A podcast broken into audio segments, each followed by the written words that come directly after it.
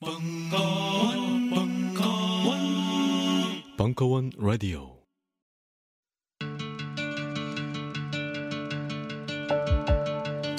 여러분들이 좀더 즐겁게 남은 여러분의 인생 동안 단 몇 초라도 더 즐거움을, 기쁨을 가질 수 있는데 조금이라도 도움이 되었으면 합니다.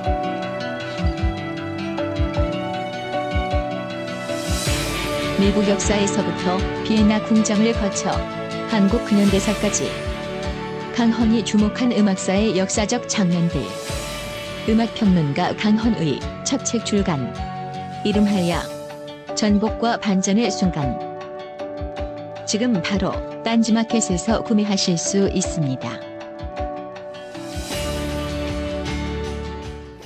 안녕하세요. 용산에서 가장 믿음 가는 조립 PC 전문 업체 컴스테이션의 이경식입니다. 당장이라도 사용하고 있는 컴퓨터를 들어다 던지고 싶을 때 그럴 때를 대비해 저희 컴스테이션이 용산 선인상가 21동 1층 130호에서 기다리고 있습니다. IT 강국에 걸맞게 믿을 만한 조립 PC 컴스테이션이 신뢰를 바탕으로 그 기회를 제공해 드리겠습니다. 궁금하신 점은 문의 주십시오. 011 892에 5568번입니다. 우주 최강의 만족스러운 서비스를 제공해드리는 저희 컴스테이션이 늘 기다리고 있겠습니다. 딴지스에게 F1 같은 존재, 컴스테이션은 조용한 형제들과 함께합니다.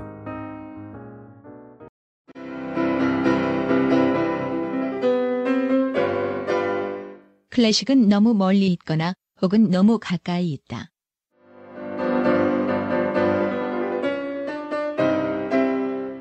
재수 없는 천재주의 예술 사관이 아닌 시대 속 존재로서의 클래식 음악사. 지휘자 겸 피아노 박사의 실연과 함께하는 퍼포먼스형 강좌. 시대 정신과 음악 양식 모두를 아우르는 입체적 이해.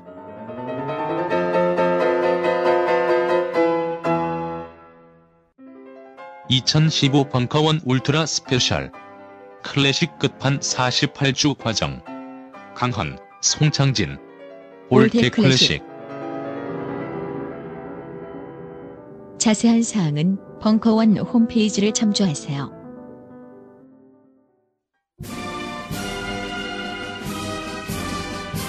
한홍구 교수의 한국 공산주의 운동사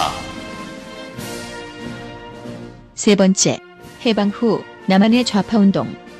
2015년 6월 18일 강연.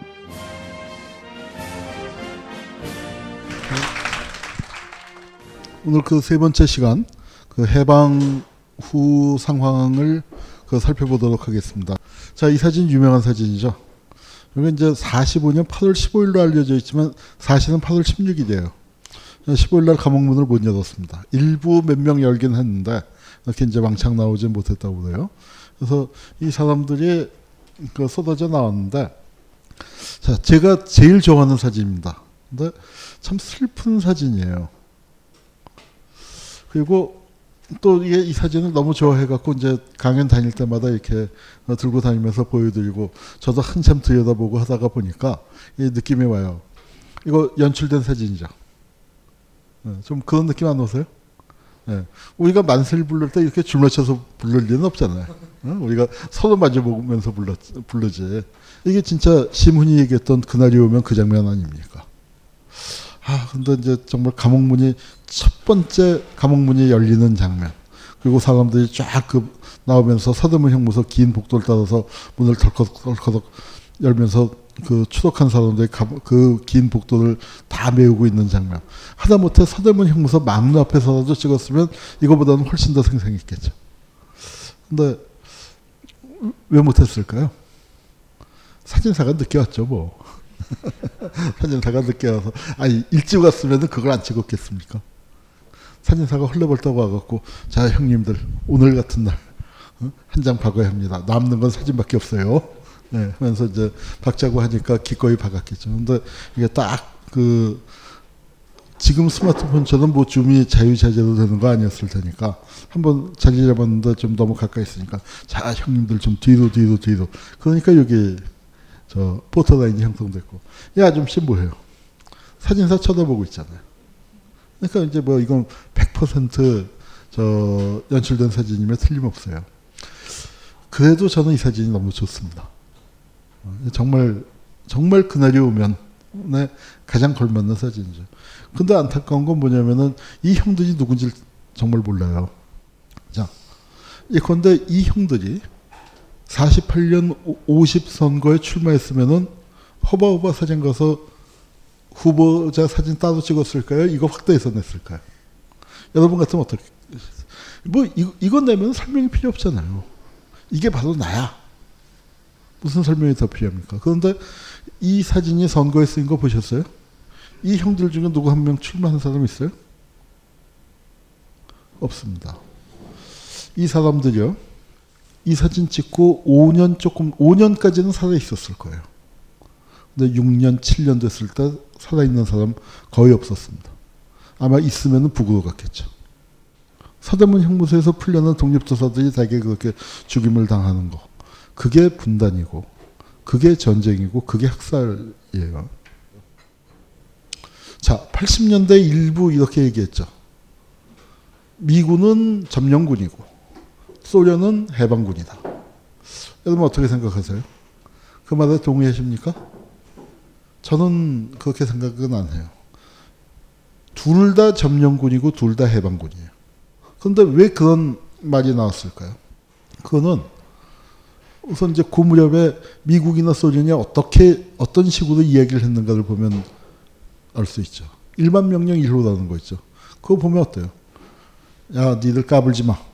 어? 꼼짝 마. 어? 어? 저기 어, 일본 법 그대로 살아 있으니까 그거 다 지켜야 돼. 그런 식으로 얘기를 하죠. 근데 소련은 뭐라고 얘기했어요? 이제 조선은 해방됐다. 축하한다. 조선은 해방됐다. 이제 모든 것이 여러분에게 달려있다. 열심히 한번 해봐라. 어, 그런 말투 때문에 점령군이고 해방군인 것처럼 보입니다. 그거 왜 그렇게 말투 차이가 나왔을까요? 원래 미국은 나쁘고 소련은 착하니까. 꼭 그런가요? 그거 아니죠. 자, 사회주의라서 자, 그, 전 이렇게 설명하면 쉬울 것 같아요. 둘 다 정치적 목적을 갖고 있죠. 강력한 정치적 목적을 갖고 있습니다. 그런데, 어, 소련은 가만 내버려 두면 자기가 원하는 게 이루어지게 돼 있어요. 미국은 어때요? 그냥 내버려 두면 자기가 원하는 거하고는 정반대 방향으로 간단 말이에요. 미국은 여기에 그래도 좀 자본주의 국가, 서방 세계의 어떤 그 아시아의 근거지 이런 것들이 마련되기를 원했는데 이거 재미없거든요. 이게 이제 그 건국준비위원회가 만들어지고 어, 지는 그런 사진입니다. 그 옆 밑에 여운영 선생이 서 있죠. 어, 근데 이제 고 무렵에 동아일보에 아, 고 무렵은 아니죠. 이게 벌써 46년 8월 30, 13일이니까 해방 후 1년이 지난 다음입니다. 1년이 지난 다음에 누가 동아일보가 공산당이 한 거 아니에요. 보도를 했어요. 누구의 조사 결과를 미군정의 조사 결과예요. 미군정에서 조사한 겁니다. 예, 공산당에서 조사한 거 아니고 그러면서 귀하가 찬성하 는 것은 어느 것입니까? 이제 앞으로 사회주 그 우리나라가 독립을 해서 그 정부를 세우면은 어떤 체제를 만들어야겠는가? 그걸 물었더니 결과가 참 놀랍죠. 자본주의로 가자는 14%밖에 안 돼요. 모른다가 8%예요. 자, 이게 사회주의하고 공산주의의 차이를 어떻게 설명했는지 솔직히 저도 잘 모르겠습니다. 공산주의 운동사 번역했지만. 예, 그런데 하여튼 뭐, 그런데 두 개 합쳐서 77%예요. 사회주의가 왜 저렇게 압도적일까요? 놀라운 결과죠. 근데 우리가 여러 가지 이제 저, 저거를 액면가 그대로 받아들이기에는 문제가 많다고 생각합니다. 근데 여러 가지 질문을 해볼 수 있죠. 당시의 대중들이 문맹률 80%인 사회에서 사회주의와 자본주의의 차이를, 사회주의와 공산주의의 차이를 정확하게 이해하고 있었을까? 저는 이해 잘 못했을 거라고 생각합니다. 자본주의가 왜 저렇게 인기가 없을까요? 제국주의가 뭡니까? 우리는 제국주의 침략을 받은 거 아니에요? 레닌의 정의에 의하면 제국주의는 뭐예요? 자본주의의 마지막 단계, 고도로 발전한 자본주의가 제국주의인 거죠. 그러니까 반제 운동은 뭐예요? 반자본주의 운동이기도 한 거죠. 그 제3세계 식민지를 겪은 나라에서 자본주의 친화적인 운동은 사실은 좀 기대하기가 어려운 측면이 어, 그쪽이 주도적이고 그쪽이 그 압도적인 다수를 점하기는 어, 뭐 기본적으로 어렵죠. 반제 반제국주의 그거 그거를 철저하게 주장을 해왔기 때문에 민족주의자들조차도 어때요? 백범이 극우파잖아요. 극우파인데 중요산업 국유화 찬성하잖아요. 물론 그게 사회주의를 찬성해서 중요산업 국유화한 건 아니죠. 현실이 그렇습니까? 왜냐하면 일본 제국주의가 조선의 산업 자본을 거의 그 장악하고 있었기 때문에 그거는 우리가 전부 국유화해야 한다. 이제 그런 의미에 있었던 거죠. 하여튼 이 통계 이걸 너무 과잉 해석할 필요는 없지만 적어도 77%가 압도적인 다수가 사회주의를 지지했다. 사, 그런데 저는 이렇게 생각합니다. 사회주의 이념을 잘 알아서 지지했다기보다는 여러분 어때요? 1930년대 말 40년대 초에 누가 싸웠습니까? 일본 놈들하고 누가 싸웠어요? 민족주의자들은요? 자본가들은요? 거기 안 싸웠단 말이에요, 거기. 맨 잡혀가는 사람들이 사회주의자, 공산주의자들. 그 사람들이었기 때문에 사회주의에 대한 지지도가 높았다. 저는 그, 그 그렇게 해석을 합니다. 이건 또 바꿔서 얘기하면 예. 사회주의가 처음부터 인기 있었던 게 아니죠. 1920년대 들어올 때 우리 기독교도 그렇고 공산주의도 그래요. 기독교는 왜 믿었어요? 하느님 백 좀 쓰려고. 일본 놈하고 싸울 때 하느님 백 필요하니까. 공산주의 왜 했습니까? 그 이념보다도 레닌이 도와주니까. 새로운 세상을 만드는 뭐 그 길이 그 안에 있을 것 같으니까. 그러니까 민족적인 이유에서 하느님도 영접했고 빨갱이가 되기도 하고 어, 그랬었던 겁니다. 그런 어, 가닥이 여기까지 남아 있고 뭐 나중에 이제 아, 다음 주에 마지막에 시간에 좀 더 자세히 살펴보겠습니다만 지금도 아니, 80년대도 한국의 진보주의자들 뭐 자칭 사회주의자들 어때요? global standard에 비춰보면 민족주의 편향이 아주 엄청났던 NLPD 논쟁이 있지만 NL만 민족파가 아니에요. global standard에 보면 PD도 어, 민족파입니다. 자, 이게 이제 그 아직 동아일보, 조선일보는 복간이 안 됐을 때예요. 어, 매일 신보가 나왔죠. 그래서 조선인민공화국 조각 완료. 이른바 인공이라고 하는 건데 주석이 누구예요? 이승만. 부주석은 여운형, 국무총리가 허헌, 내무장관이 김구. 임시정부 입장에선 굉장히 불쾌한 내용이죠. 이승만은 이거 덕을 무지무지하게 본 겁니다. 저는 의도적이었다고 생각해요. 김구를 주석으로 안 하고 이승만을 주석으로 내세운 건 우선 미국이 남쪽을 점령하고 있는 현실에서 이승만이 오랫동안 미국에 있었으니까 미국을 안심시키는 효과. 그 다음에 또 하나는 김구는 실제 세력이 있잖아요. 이승만은 직계가 없잖아요. 근데 먹었으니까 이승만이 참 놀라운 놀라운 솜씨를 가진 거죠. 그리고 좌파가 이렇게 딱 뭐 주석을 먹어버리면 어때요? 우파가 반발을 할 것 같으니까 위에다가는 주석은 어, 저기다가 내주, 내준 거죠. 그래서 실제 박헌영 같은 사람은 여기 이름 안 들어가 있죠. 사실은 조각은 박헌영이가 한 셈인데. 네. 그래서 요거는 뭐냐면은 그 아까 이제 건국준비위원 아 건국준비위원회 사진이 빠졌나요? 그 해방 들 무렵에 국내에 어, 운동 세력으로서 중요한 게 건준이 있었습니다. 그 건국 동맹이 있었습니다. 흔히 4대 운동 세력이라고 얘기를 하는데 어, 어, 임시정부가 그 중에 하나죠. 그다음에 연안의 조선 독립 동맹. 어, 임시정부는 중국 국민당과 연결돼 있고 여긴 독립동맹은 중국 공산당과 연결돼 있고 그 다음에 만주에 가 있었던 그 항일발지산 여기는 소련하고 연결돼 있다고 봐야죠. 그렇지만 소련 중앙에 하고 연결돼 있었던 거 아니고 소련의 지방 권력하고 연결돼 있었고 그리고 국내에 있었던 게 바로 이제 그저 그러니까 이 건국 동맹입니다. 여운형 선생이 이끌었었던 어, 건국 동맹. 그 건국 동맹이 이제 건준으로 그 변화를 했는데 건준을 좀 확대했다고 보시면 돼요. 그런데 어뭐그그 그 과정에서 우여곡절이 많았죠. 근데 여기서 이제 보면은 그 왜 왜 이걸 만들었냐? 미군이 상륙하게 됐단 말이에요. 미군이 상륙하게 됐는데 미군이 상륙하기 이전에 우리가 정부가 있어야겠다. 그래서 아주 급히 만든 겁니다. 그러니까 정부를 수립하기 위한 어떤 절차 같은 거 전혀 없이 몇 명이 모여서 뭐 우리끼리 모여서 그냥 정부 선출했다고 발표하면 그거 정부 돼요? 말이 안 되는 거죠.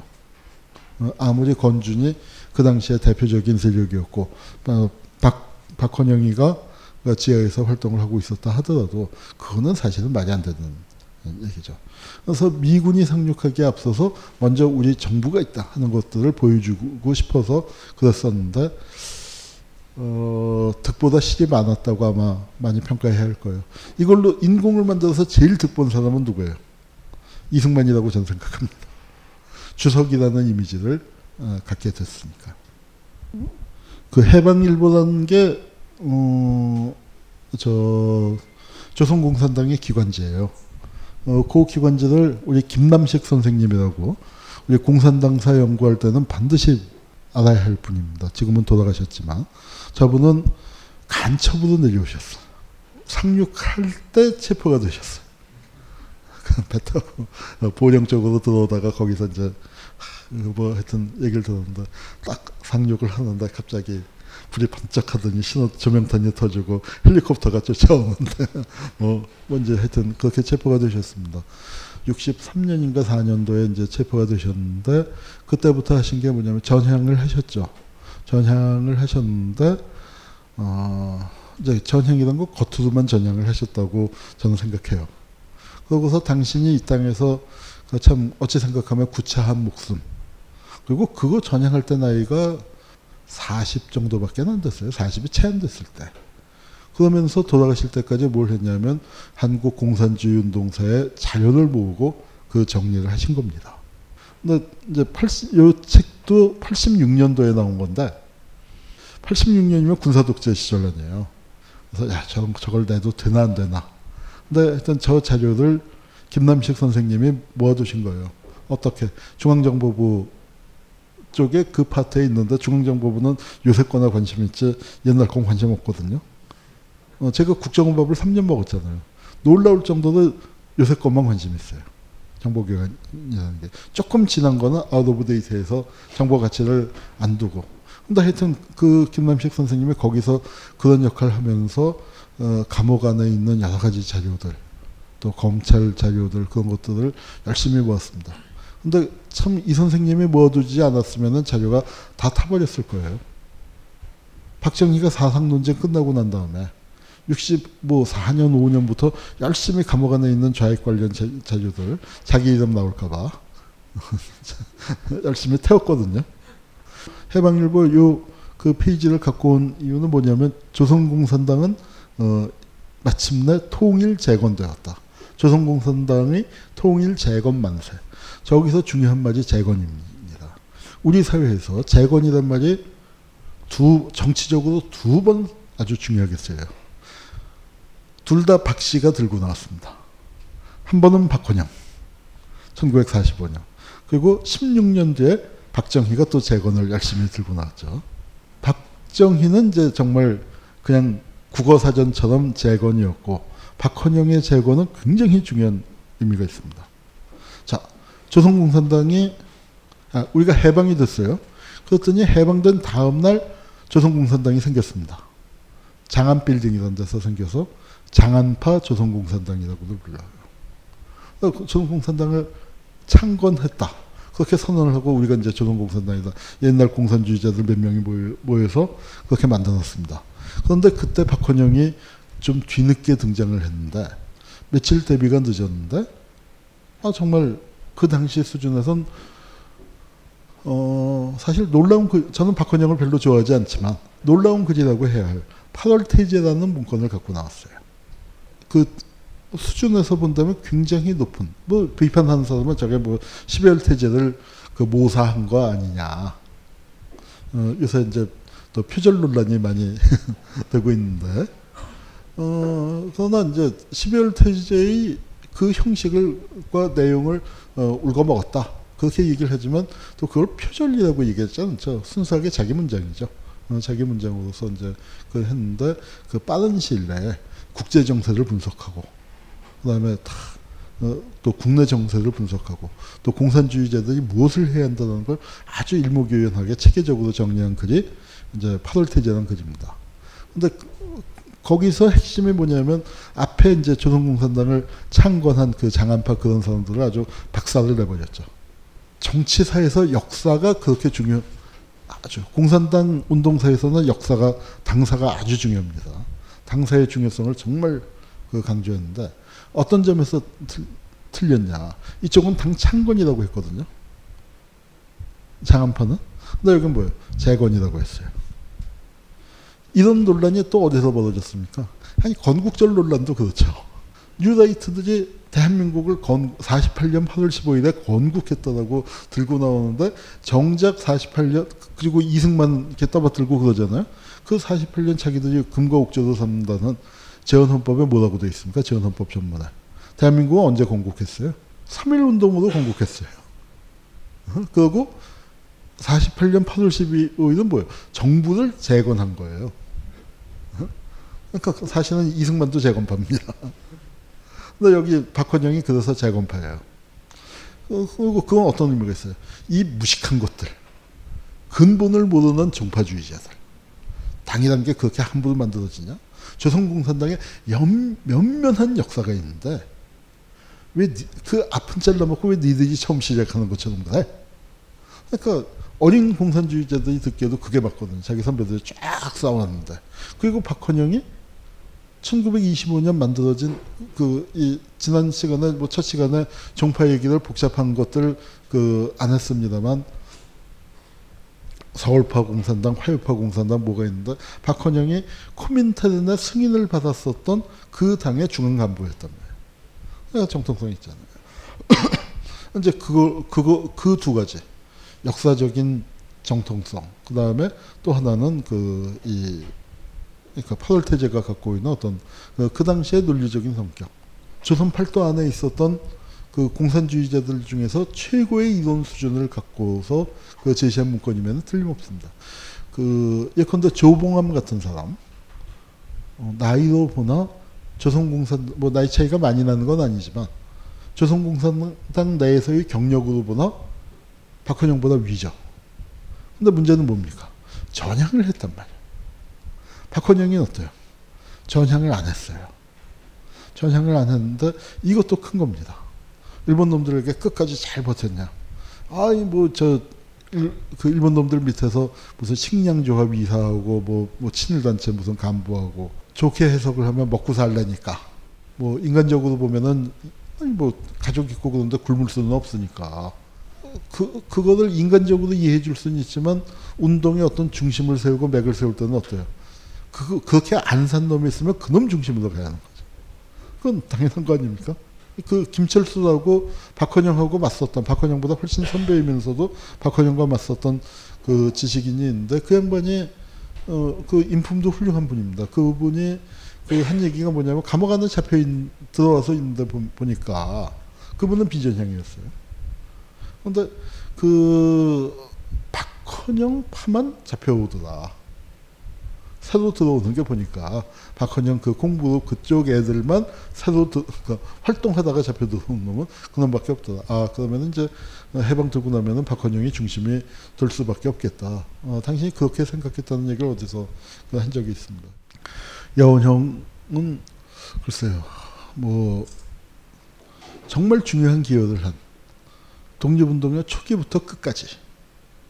아니 예컨대 김일성 하면 어때요? 데뷔연대가 30년대 중반이라고 뭐 북쪽에서 뭐 지난 시간에 얘기했지만 트드 얘기하지만 그거부터 쳐줘도 26년. 3.1운동 때몇 살이에요? 8살이었단 말이에요. 아, 그래도 만세는 불렀대. 그랬을 수 있죠. 뭐, 그렇지만 여운형은 누구예요? 3.1운동을 만든 사람입니다. 3.1운동 전체의 기획자를 어, 총감독이 여운형이라고 해도 과언이 아니에요. 어, 그, 그런 그런 역할 그 했던 분입니다. 이분이 대한체육, 그러니까 조선체육회 회장이죠.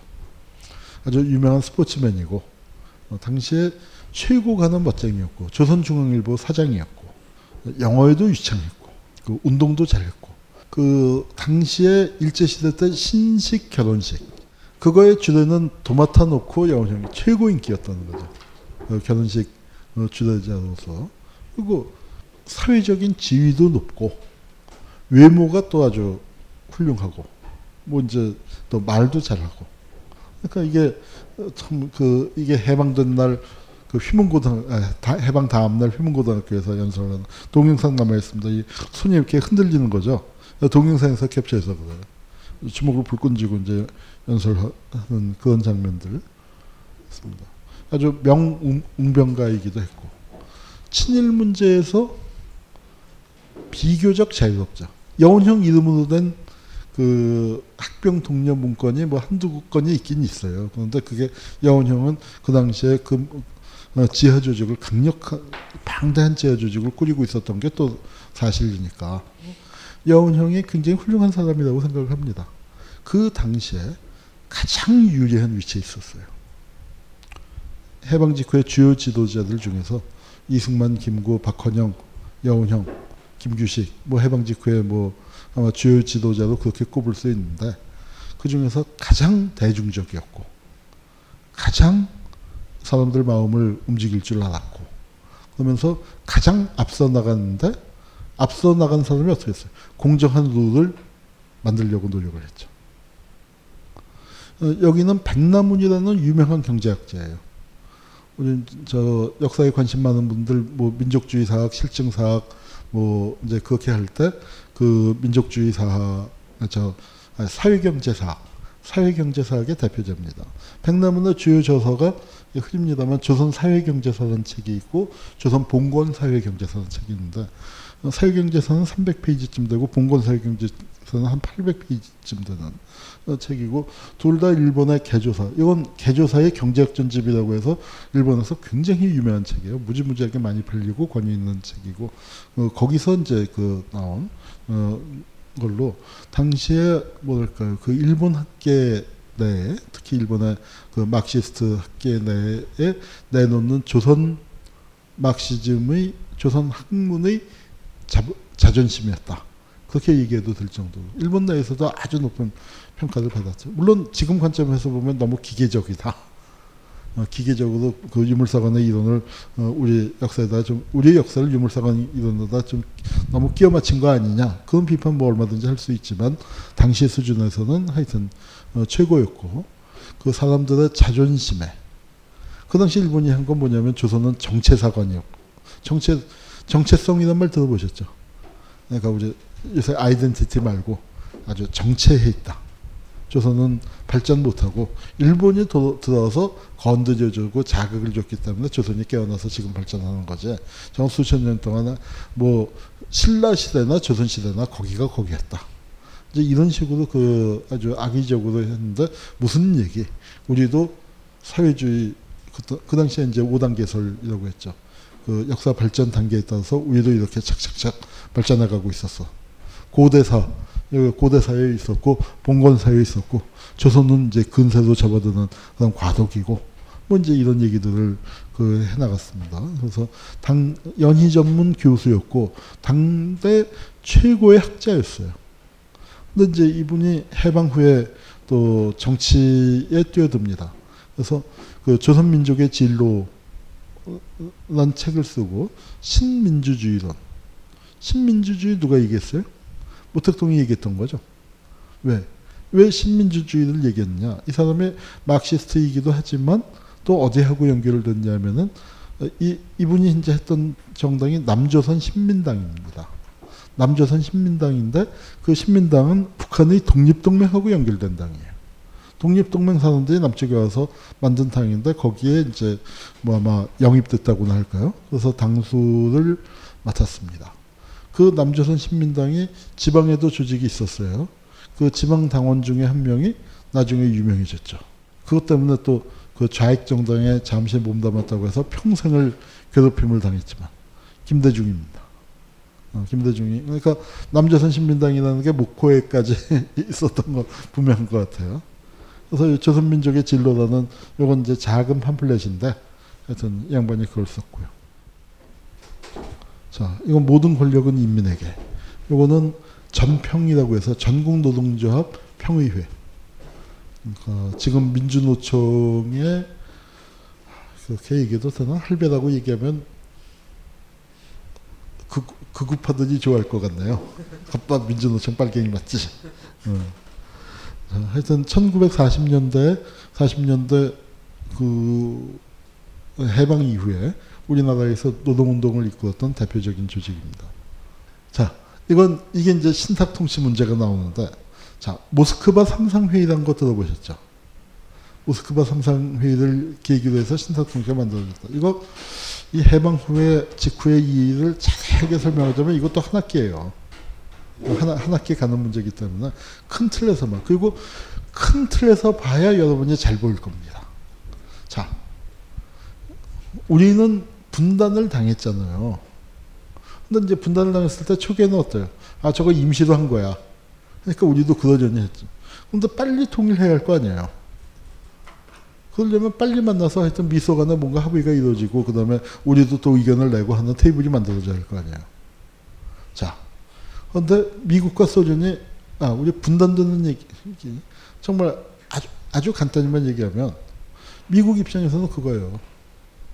무슨 깊은 논의를 하고 깊은 준비를 해서 분단이 된 건 아닙니다. 미국 입장에서는 야, 이 소련은 어때요? 만주에까지 내려왔단 말이에요. 일본이 서둘러 항복한 이유가 원자폭탄보다도 소련 만주에서 소련이 그냥 확 밀고 내려오니까 항복을 한 겁니다. 그렇게 돼서 이제 서둘러 항복을 하는데 아니 만주, 만주까지 왔으니까 압, 압록강 두만강 건너면 바로 조선 아니에요. 그거 쭉 밀고 내려오면 거기 저 몇백 킬로 안 되잖아요. 한 이, 2주일이면은 만주에서 서울까지 소련군이 충분히 들어올 수 있는 시간이었습니다. 근데 미군은 어디 있었어요?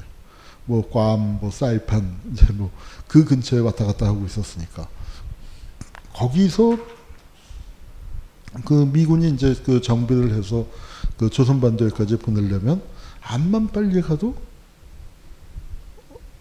한, 한 3주, 4주가 걸리는데 그러니까 소련은 이제 그냥 쭉 걸어오면은 부산까지 갈 수 있는 거리란 말이에요. 그럼 누가 점령하는 게 맞겠어요? 연합군 중에서. 당연히 소련이 한반도를 점령하게 돼 있는 거죠. 근데 미국이 거기서 이제 한번 그 뭐라고 할까요? 그 장사할 때 왜 애누리란 말 있잖아요. 아, 내가 이거 만 원 받으면 되는데 한 번 어수룩한 사람한테 2만 원 부르면 어떻게 돼요? 어숙한 놈이 받을 수도 있고 아유 5천 원만 빼주세요. 어? 원래 만, 만 원이 정가인데 그러면 깎아주는 것처럼 인심 쓰는 것처럼 하면서 아이 미치고 파는데 하면서 만 오천 원 하고서 야신난다 할 수도 있는 거잖아요. 그런 식으로 불러본 거예요. 야 이거 조선을 우리가 점령할 가능성 점령 못하는데 야 그래도 조선은 한 자락 걸치는 게 필요한데 그럼 소련한테 한번 불러보자. 그럼 분할 점령을 한번 제안해보자. 안 그러면 소련이 다 점령을 할 건데 한번 분할 점령을 해보자.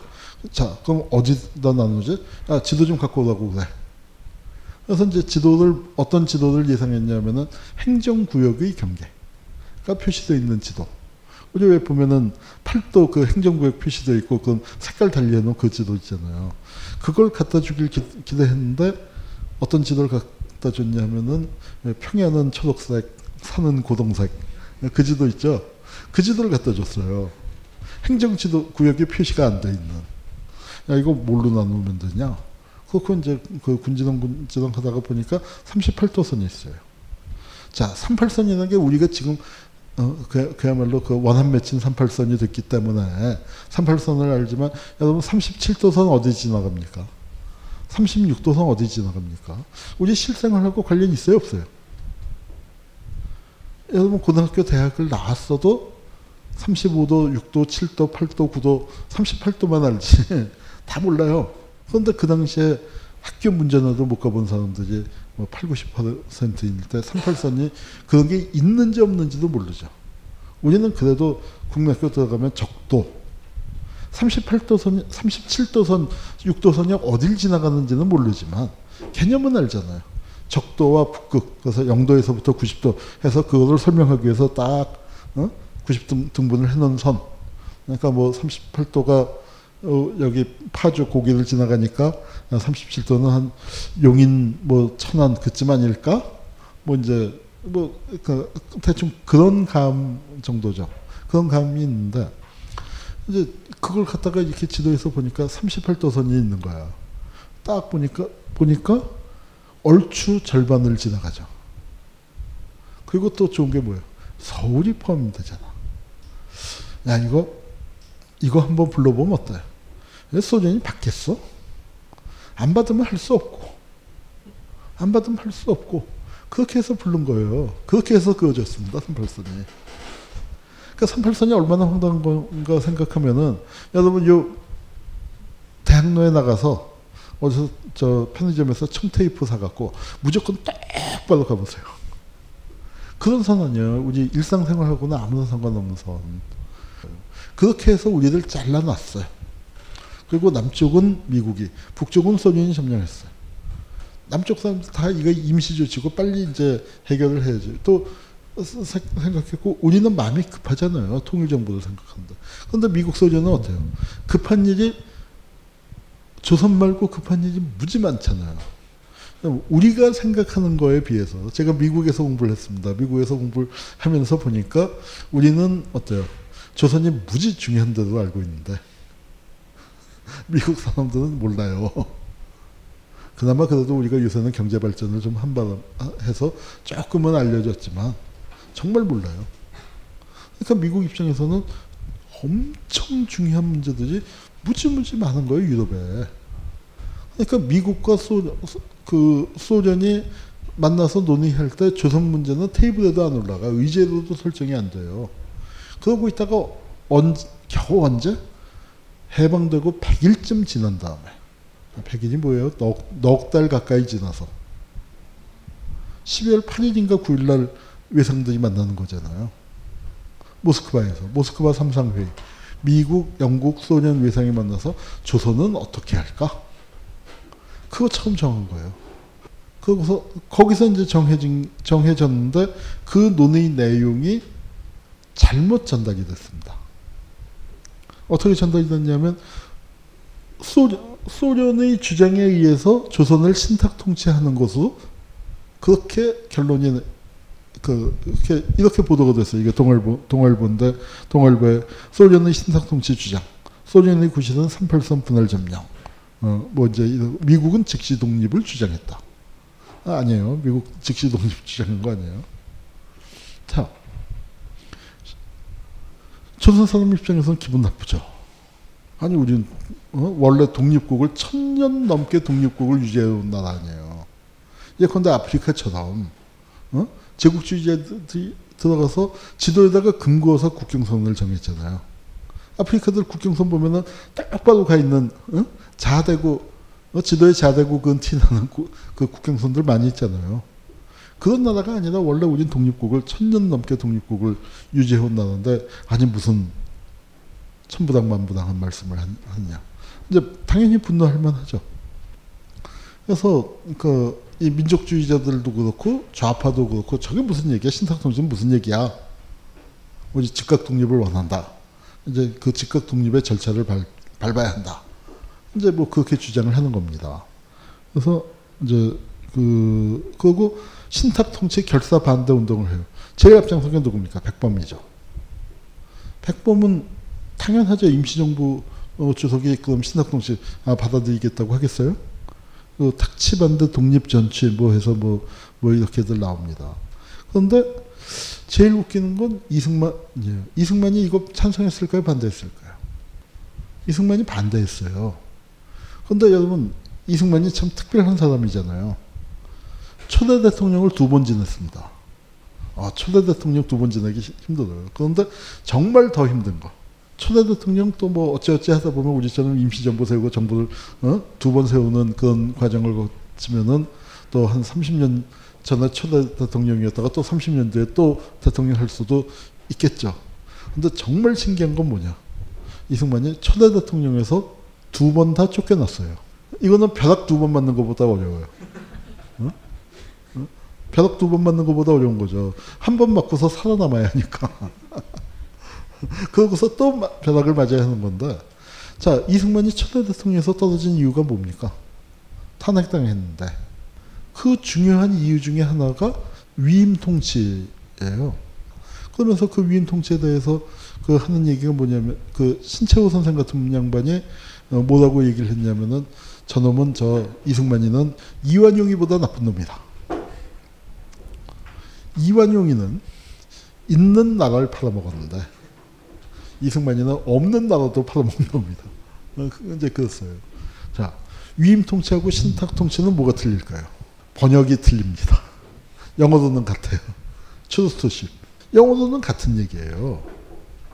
이승만은 원래 수십 년 동안 신탁 통치를 주장해온 사람입니다.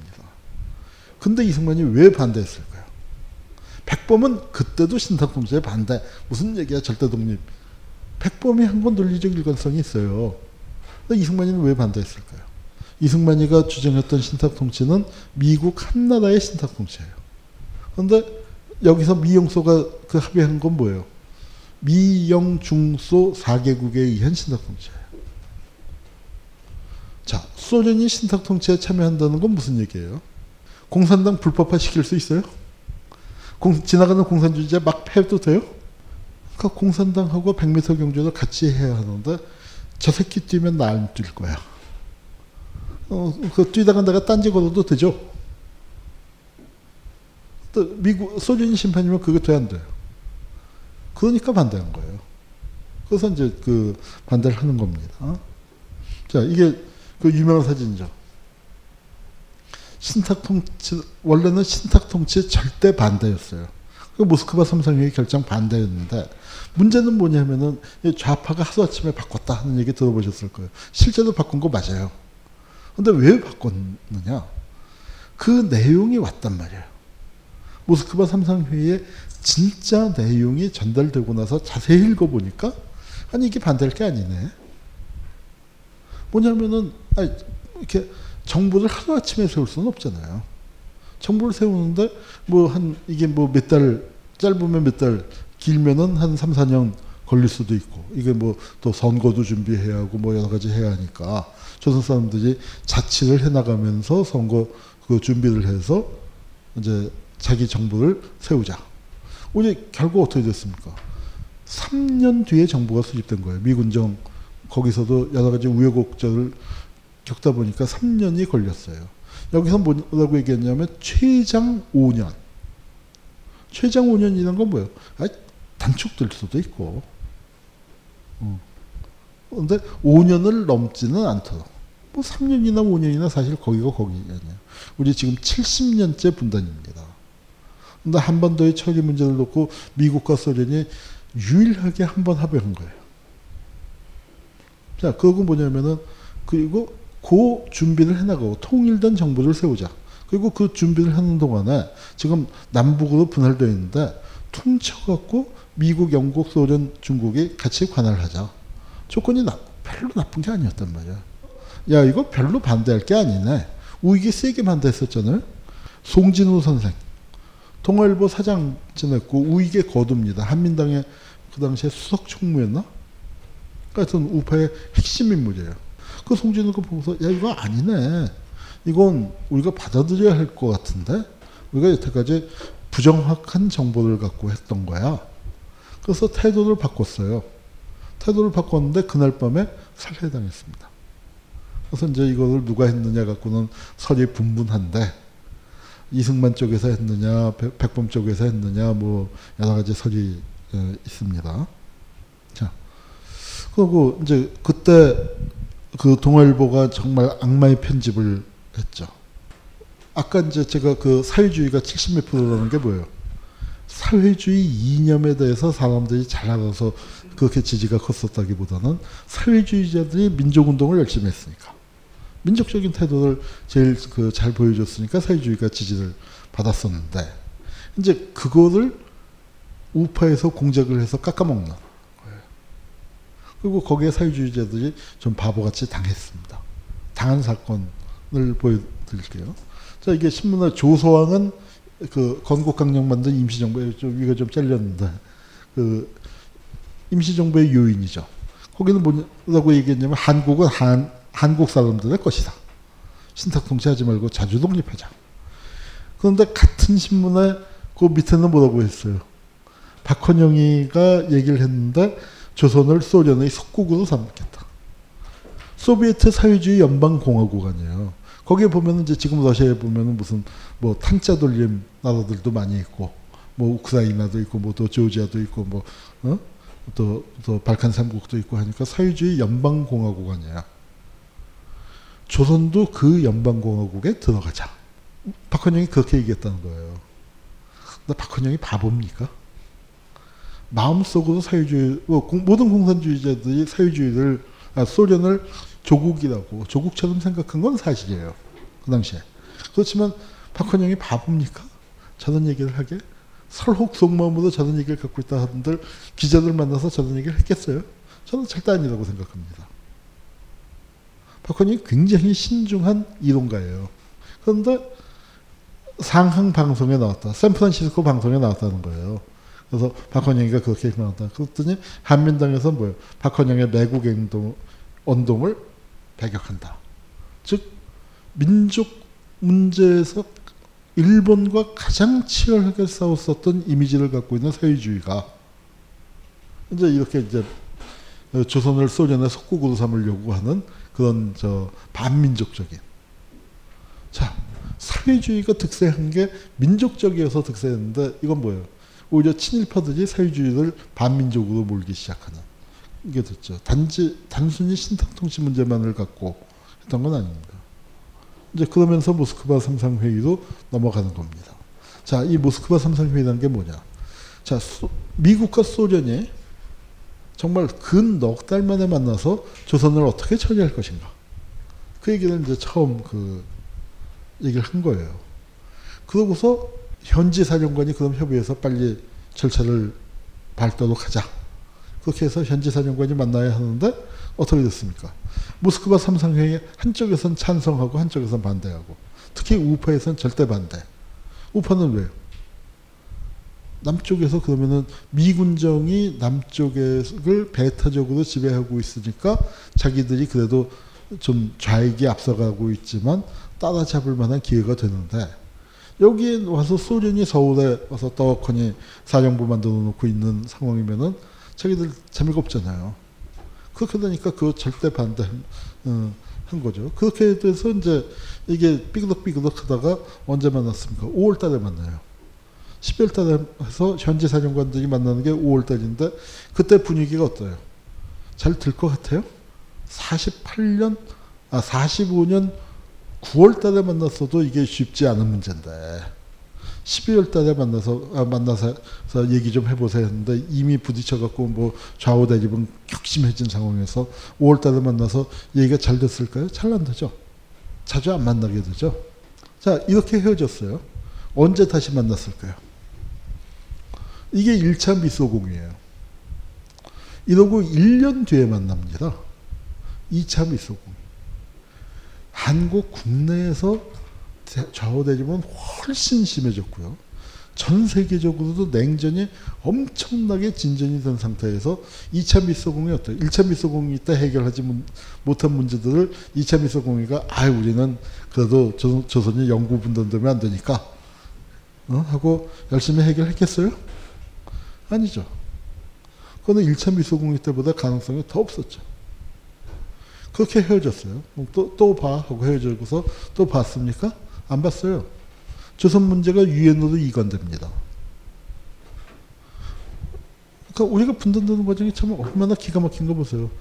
45년 8월 15일 날 미국 대, 미, 대정투에서 이거 어떻게 하지? 아, 38돈 있다. 여기다 한번 그어보자. 그리고 불렀는데 소련이 받아들였어. 그리고 이제 해결하기 위해서 첫 번째 만난 게 조선 문제를 갖고 진지하게 첫 번째 만나서 그 상의한 게, 아, 그러면은 그 최장 5년 내에 임시정부, 통일정부를 세우자.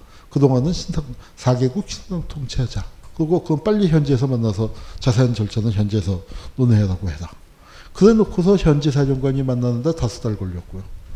그러고서 얘기 잘 안 되니까 1년 뒤에 보세. 아, 일, 그러니까 또 보세 하고서 영 안 만나다가 1년 만에 만나서 그럼 뭐 대화 몇 번 테이블에 앉아서 하는 동안 하는 동 하다가 다시 헤어지고 그리고 1년 뒤에 근 1년 뒤에 조선 문제를 유엔으로 넘겨서 유엔에서 총선거를 하는 겁니다. 그리고 분단이 돼버린 거예요. 자유를 외친 시인 김수영, 위대한 화가 이중섭, 전설이 된 반고흐. 그런 그들의 진짜 모습은 찌질했다. 철없는 가난뱅이, 애정결핍 환자, 우리가 사랑한 위인들의 민낯. 위인전에 속은 어른들을 위한 경쾌한 반전이 시작된다. 딴지일보 인기 연재를 책으로 엮은 찌질한 위인전. 완벽하지 않아서 눈물나게 아름답고 찌질했기에 더욱 위대한 그들의 삶이 전하는 위안과 감동. 딴지일보 홀짝 기자의 찌질한 위인전. 전국 서점과 온라인 서점 딴지마켓에 있습니다. 위즈덤 하우스. 각종 사회 비리에 처절한 똥침을 날려온 딴지일보가 마켓을 열었습니다. 기자들이 검증해 믿을 수 있는 상품들을 은하계 최저가로 판매하여 명랑한 소비 문화 창달에 이바지할 딴지 마켓. 이제 신뢰를 쇼핑하세요. 주소는 마켓.딴지.com. 스마트폰에 바이블, 벙커원 어플이 대폭 업그레이드 되었습니다. 강좌 및 강의별 결제 기능 탑재. 멤버십 회원이 아니라도 벙커원 동영상들을 골라볼 수 있는 혁신. 바로 확인해 보세요. 우리는 생각했습니다. 신뢰는 가까운 곳에 있다고. 우리가 파는 것은 음료 몇 잔일지 모르지만 거기에 담겨 있는 것이 정직함이라면 세상은 보다 건강해질 것입니다. 그래서 아낌없이 담았습니다. 평산네이처 아로니아 친 친 친 지금 딴지마켓에서 구입하십시오. 조선 정판사 위조 지폐 사건. 공산당이 위조 지폐를 만들었다는 거예요. 그랬을까요? 저는 정말로 이거는 택도 없는 얘기라고 생각을 합니다. 이 건물이 근택 빌딩이라는 건물이에요. 이 건물에 뭐가 있었냐면 여기 이제 나중에 공산당도 들어가고 해방일보사도 들어가고 그런데 이게 원래 인쇄소가 있던 건물이에요. 근택 인쇄소.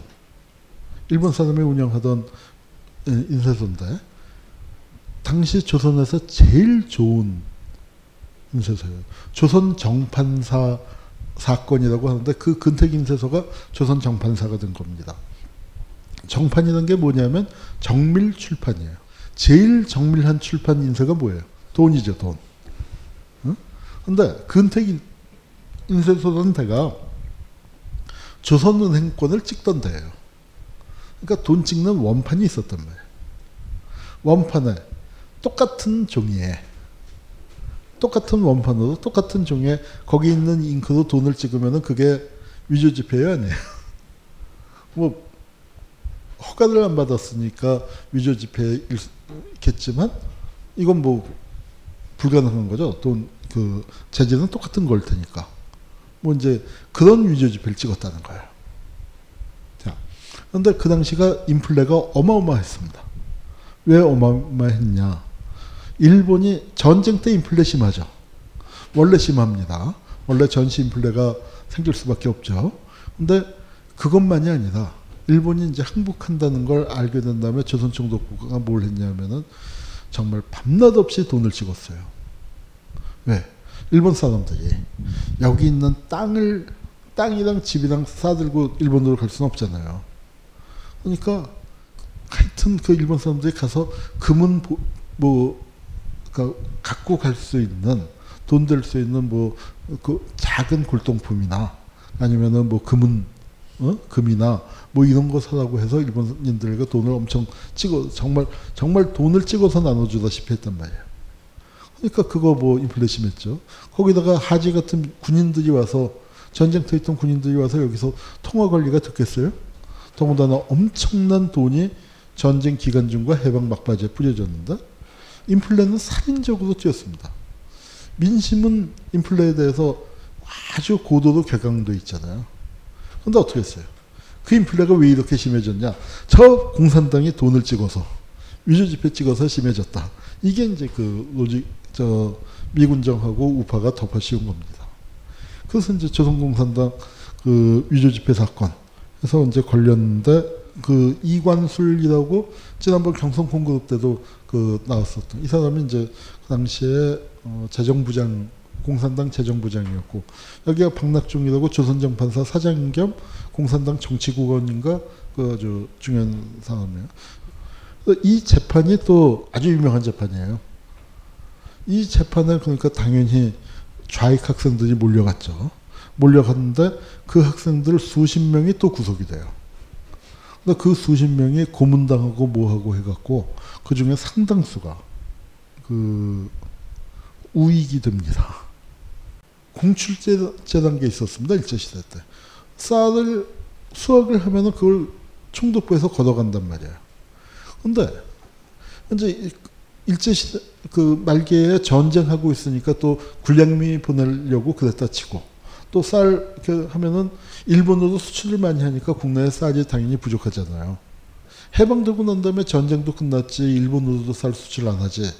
국내에 쌀이 모자랄 이유가 없는데 그 쌀을 공출한다고 하니까 농민들도 잔뜩 화가 난 거죠. 북쪽은 토지 개혁을 하는데 그리고 또 하나 이 공출제에 대한 반발도 있었고 또 하나 중요한 건 어때요? 여러분 생각하시기에 해방이 되고 일본이 망했으면 친일파 어떻게 돼야 돼요? 여러분 친일파들이 일제시대가 살기 좋았을까요? 해방되고 난 다음에 살기 좋았을까요? 해방되고 며칠 공포에 떨었지 그 다음에는 좋아졌어요. 왜냐? 일본 놈들이 득식을 득식을 할 때는 친일파라는 게 일본 놈들 쫓아다니면서 일본 놈들이 흘린 떡국물 주워 먹는 거였죠. 그런데 미군이 들었더니 어떻게 돼요? 떡판을 맡겼잖아요. 친일파들한테 떡판을 맡겼으니까 친일파 입장에서는 정말 논한 거예요. 쉽게 예컨대 비유를 들자면 이겁니다. 자, 일본 순사, 아, 악질 순사, 못된 짓 한 놈 해방되자마자 어땠을 거예요? 다 도망가서 숨었죠. 조금 그래도 뭐 그렇게까지 인심 잃지 않은 사람들은 얼른 일장기 꺼내갖고 뭘 했겠어요. 일장기에다 태극기 그렸죠. 아니 태극기 모양 여러분 지금 그리실 수 있어요 없어요? 그거 복잡하잖아요. 조선 그리고 태극기가 우리처럼 지금 늘 국민학생 때부터 보고 자란 게 아니잖아요. 대한제국 때 잠깐 쓰다가 없어졌는데 그리고 20대 청년들은 일제시대 때 태어난 청년들은 태극기를 언제 봐요? 어, 못 봤죠. 그러니까 그릴 수 없는데 해방 후에 태극기 그려갖고 나온 거 아마도 일본 경찰들이 많이 그렸을 거예요. 나 이렇게 착한 사람이야 하고 어? 디다가 일장기에다가 그래서 우리가 재활용 정신이 축실합니다. 네. 일장기 그냥 찍는 거 아니에요. 거기다 태극기만 그렸어. 자 그런데 그 순산 놈들이 미군이 들어오니까 다시 나타났어요. 어떻게 나타났어요? 순사하던 놈이 순사부장이나 하다못해 순사부장은 돼서 나왔어요. 왜? 위에 있었던 일본 놈들이 다 빠졌으니까. 운 좋은 놈은 경찰서장 되고. 우리, 우리가 옛날에 일본 경찰서 드나들 때 보면은 앞에서 보초 서던 놈이 일본 간부가 들어가면서 뭐 똑바로 못하면서 조인트 까면 はい はい 하던 놈이 갔더니 팔에 금태 두르고 회전 의자에 앉아서 거들먹거리는 세상이 됐단 말이에요. 친일파가 오히려 승진을 한 그 세상을 봤을 때 눈이 뒤집혔겠어 안 뒤집혔겠어. 그런 상태에서 친일파들에 대한 그 분노, 친일파들이 계속 저렇게 잘 먹고 잘 살고 있다는 거에 대한 좌절감. 그 대표적인 게 경찰이죠. 근데 요게 저 왼쪽이 장택상, 오른쪽이 조병옥이에요. 조병욱은 독립운동을 꽤 했었습니다. 신간회의 주요 간부이기도 했고 뭐 수양동회, 어, 흥사단 계열로 해서 그쪽 그 또 옥고도 치렀고 근데 이제 뭐 나중에 보면은 약간 또 친일을 그 이제 끝까지 지조를 지키지 못한 그런 지점도 좀 있는 것 같아요.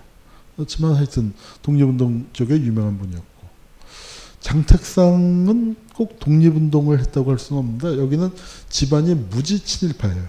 그 형이 조선의 대표적인 친일파입니다. 본인이 적극적인 친일을 하지는 않았어요. 장택상 개인은. 칠곡의 아주 유명한 대지주였는데 그 아버지가 유명한 사람이에요. 아버지가 이제 하여튼 한말에 그 열심히 그 경상북도 관찰사가 돼갖고 그래서 돈을 많이 모았어요. 그런데 이제 나라가 망해갈 때 왜 허위라고 있지 않습니까? 저기 저 청량리 그쪽에 가면 왕산로 길 이름이 왕산로라고 되어 있죠. 왕산허입니다. 의병장 중에서는 아주 유명한 분이죠. 그 허위가 이제 경북 그쪽에서 활동을 하는데 허위를 찾아가서 군자금을 대겠다고. 했더니 지금은 때가 아니다. 국내에서 의병이 이제 깨졌고 우리가 만주에 가서 때를 도모할 것이다. 그러니까 그때 다오. 필요할 때 했다. 예, 그러겠습니다. 근데 허위, 는 하여튼 하다가 잡혀 죽었고 허위의 제자들이 나중에 이제 그 이건 한일 합방 되고 난 다음에 우리 병합 되고 난 다음에 만주에서 독립군을 하다가 옛날에 선생님께 그 장승원이가 돈을 많이 내겠다고 했는데 우리가 가자. 그래서 이제 장승원한테 돈을 받아갔어요. 그걸 가서 못 준다 하고만 돌려보냈으면 그래도 괜찮은데 어, 뭘 했냐? 그걸 신고해 버렸습니다. 그러니 독립투사들이 잡혀 죽었잖아요. 그거는 용서 못하죠. 자, 우리 일제시대 때는 독립군 쪽에 우리 편은 형벌이 뭐예요? 딱 세 가지예요. 하나, 봐주, 어미 꾸짖고 봐준다. 가벼운 거는. 둘, 죽인다. 세 번째, 죽도록 팬다. 그 셋 중에 하나죠. 그 수밖에 없잖아요. 우리가 뭐 가둬놓고서 징역 3년이요, 1년이요, 뭐, 그렇게 할 수 있는 거 아니니까. 근데 독립운동가들 밀고 해서 죽인 놈은 어떻게 해야 돼요? 그건 그 당시에 룰루는 처단하는 겁니다. 그래서 또 와서 처단을 했어요. 장성원을 처단을 했습니다. 그 대부자, 그러니까 아버, 그 물려받아서 형들이 뭐 은행 가도 되고 대지주도 되고 그런데 여기는 이제 친일은 안 했고 뭐 영국 유학 갔다 오고 이제 그러는데 하여튼 어, 경찰총장 수도 경찰청장 그러니까 지금으로 치면 서울 서울청장이죠. 서울청장이 됐는데 뭐 이제 저그 전해지는 얘기로는 그 약산 김원봉이 수도경찰청에 잡혀왔죠. 노독수리가 잡아들인 거예요. 그래서 이제 엄청 팼습니다. 김원봉은 일제 때 체포당한 적이 없거든요. 근데 그 유명한 김원봉이 의열단의 단장 김원봉이 해방된 조국에서 잡혀와서 친일파한테 두들겨 맞고 나오니까 어때요? 정말 3박 4일을 통곡을 했대. 그러더니 북으로 가버린 겁니다. 김호봉 미, 밀양 사람이거든요. 그래서 남쪽으로 들어갔다가 북으로 그렇게 어, 가버렸어요. 그리고 독립운동가들 좀 잘 대줘야 했더니 내가 왜 그놈들을 잘 대줘. 우리 아버지를 죽인 원수인데. 본인이 친일을 하진 않았지만 그런 시각을 갖고 있었어요. 그 다음에 이 사람이 수도, 그러니까 수사국장입니다. 본부의 2인자죠. 그땐 차장이 없었으니까 이 사람이 이제 2인자격인데 미국 유학생 출신의 운동권이에요.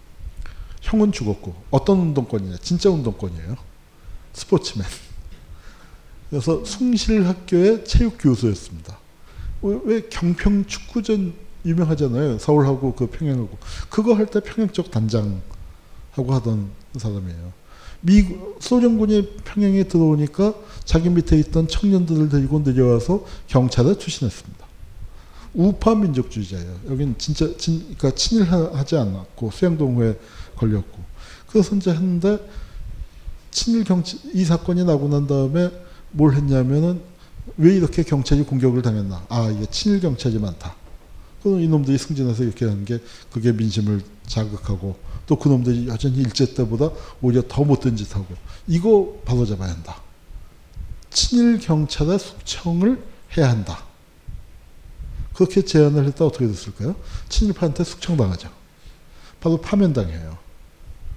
파면당하고 난 다음에 이 양반이 뭘 했냐면은 이 친일파들 문제가 왜 이렇게 꼬여만 갈까?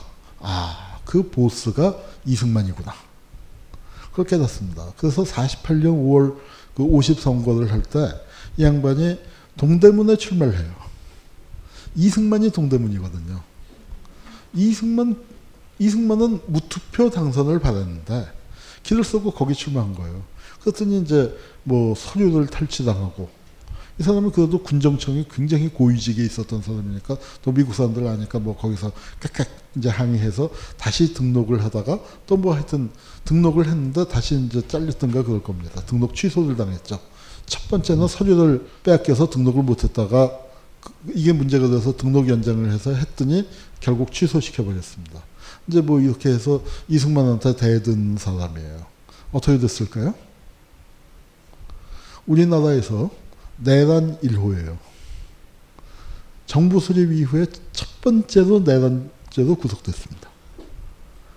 그래서 감옥에 가 있다가 예, 여순 반란 사건 나기도 전에 구속된 거예요. 전쟁 터지고 난 다음에 인민군이 와서 풀어줬어요. 근데 이 양반은 민족주의자니까 북으로 가지는 않고 남쪽에 남아서 반전 운동을 했단 말이에요. 전쟁 종식 운동. 그러다가 이승만이 9.28 서울 수복하고 난 다음에 그냥 쏴주겠어요. 어, 사형당했습니다. 근데 역사가 참 울퉁불퉁해.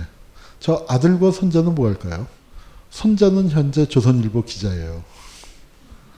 아들은 작년에 죽었, 작, 작년이죠? 작년에 죽었는데, 최필립이라고 아세요? 정수장학회의 최필립입니다. 음, 최필립 얘기하자면 또 길어지니까 생략하고. 우리 역사가 이렇게 울퉁불퉁해요. 이 땅에서 훌륭한 사람들의 자식들이 훌륭하게 산 경우보다 훌륭하지 못하게 산 경우가 참 많습니다. 그만큼 우리 역사가 울퉁불퉁한 거죠. 최능진 선생은 아주 훌륭한 분이고 제가 최필립 씨를 인터뷰한 적이 있어요. 그 국정원 과거사일 때. 정수장학회 문제를 이제 가, 갖고 가서 얘기를 해야 하는데 처음엔 분위기 좋았죠. 제가 최필립 선생 얘기부터 하니까. 네. 자, 이 전율의 영남 폭동, 그 소동의 그 후 소식. 이 폭동에서 죽은 구미 선산 지역의 지도자가 박정희 형이에요. 여기 안 닮았죠? 박정희는 위탁을 했어요. 이게 박씨 얼굴이에요. 박근혜 사촌들에 보면은 이, 이 얼굴이 있습니다. 자, 이게 이제 남로당이 만들어지는데 남로당 결성식장에서 허헌이라고 그 당시에 일제시대에 유명한 민족 변호사가 세 명 있었어요. 독립운동 하던, 하던 독립투사들을 변호를 제일 많이 하는 사람이 김병로, 그리고 이인, 그 다음에 허헌 세 분인데, 허헌하고 김병로는 신간회, 신간회 중앙집행위원장을 지내요. 일제시대에. 그러니까 민족운동에도 꽤 깊이 관여했던 사람이고, 허, 김병로는 초대 대법원장, 그, 이인은 초대 법무부 장관, 허헌은 남로당 위원장을 하고 북에 가서 최고인민회의 의장, 우리도 치면 국회의장을 지냈습니다. 세 분 다 아주 훌륭한 그 변호사들이었는데 이게 허헌이 남로당 위원장이에요. 자, 남로당 위원장 박헌영이 안 했습니다. 북로당 위원장도 김일성이 안 하고 김도봉이 했어요. 왜냐하면 그 공산당에서 노동당으로 바뀐다는 게 어떤 의미를 갖는 거냐면은 대중정당을 만드는 거예요. 공산당은 지난번에 얘기했지만 혁명적 전위 정당. 그리고 정권을 못 잡은 상태에서 주로 많이 했죠. 근데 이제 정권 잡았잖아요. 상황이 틀려졌잖아요. 지하에서 강철 같은 이제 그런 그 상황이 아니라 공산주의자라는 걸 내놓고 합법적으로 떳떳하게 얘기할 수 있는 시, 세상이 됐으니까 전의 개념도 틀려졌단 말이에요. 정말 목숨을 바칠 위험 속에서 목숨을 바칠 그 극소수의 인원만 모여서 하는 방식의 그런 공산당 방식이 아니라 대중적으로 가야 한다. 그렇게 해서 소련의 지도하에 주로 동구 국가들, 소련 군대가 점령을 한 동구가 다 공산당이 노동당으로 다 바뀝니다. 그 과정에서 북노당이 바뀌는 건 이해가 가요. 그리고 거기서는 일부러 좀 신망 있는 민족주의자나 민주주의자들을 내세워요. 자기들하고 협력이 되는. 그래서 북쪽에서는 그 독립동맹의 주석이었던 김두봉 선생.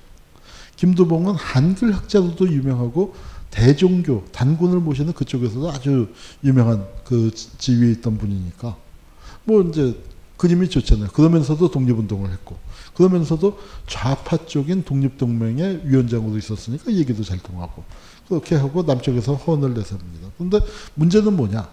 과연 남쪽이 공산당에서 남노당으로 노동당으로 전환할 만큼 합법적인 여건이 마련되어 있었느냐? 아니잖아요.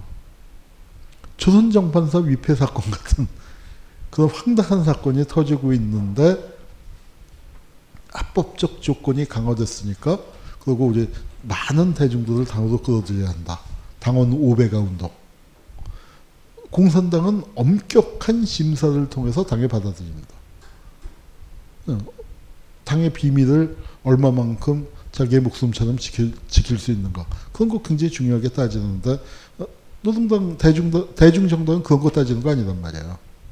정말 개나 소나 가입을 시킬 수 있는 그런 그 개념으로 이제 바뀌는데, 그게 과연 적절한 것이었느냐. 주체적인 판단에 의한 것이냐. 저는 그렇게 생각하지 않습니다. 소련의 지정이었고, 그 지정은 그런데 전 남쪽 상황을 본다면 대단히 잘못된 지정이었습니다. 근데 하여튼 그 지정을 그냥 따랐으니까. 그리고 박헌영은 요 무렵에 북으로 갔어요. 남쪽에서 형, 지하로 들어가서 혁명을 영도해야 하는데 박헌영 입장에서는 남과 북이 갈라져 있는데 무대의 중심이 서울이 아니라 소련과 연결된 평양이 되니까 자기도 평양에 가서 그 한, 통일 한국의 공산당 주도권을 놓고 하는 그 경쟁에 뛰어들어야겠다. 그런 판단을 하고 갔다고밖에는 볼 수 없습니다. 남쪽의 혁명에 할 일이 없어 간 건 아니겠죠. 그렇게 갔어요. 자, 그리고 남노당이 결성될 때 사회 분위기. 남노당 결성식장에 한자로 뭐라고 썼어요? 수류탄. 여기 저 그러니까, 그러니까 그런 분위기였단 말이죠. 그런 분위기였고 저게 남노당을 만들 때 좌익 정당이 세 개가 있었잖아요. 조선공산당이 있었고 조선인민당이 있었고 남조선 신민당이 3당 합당입니다.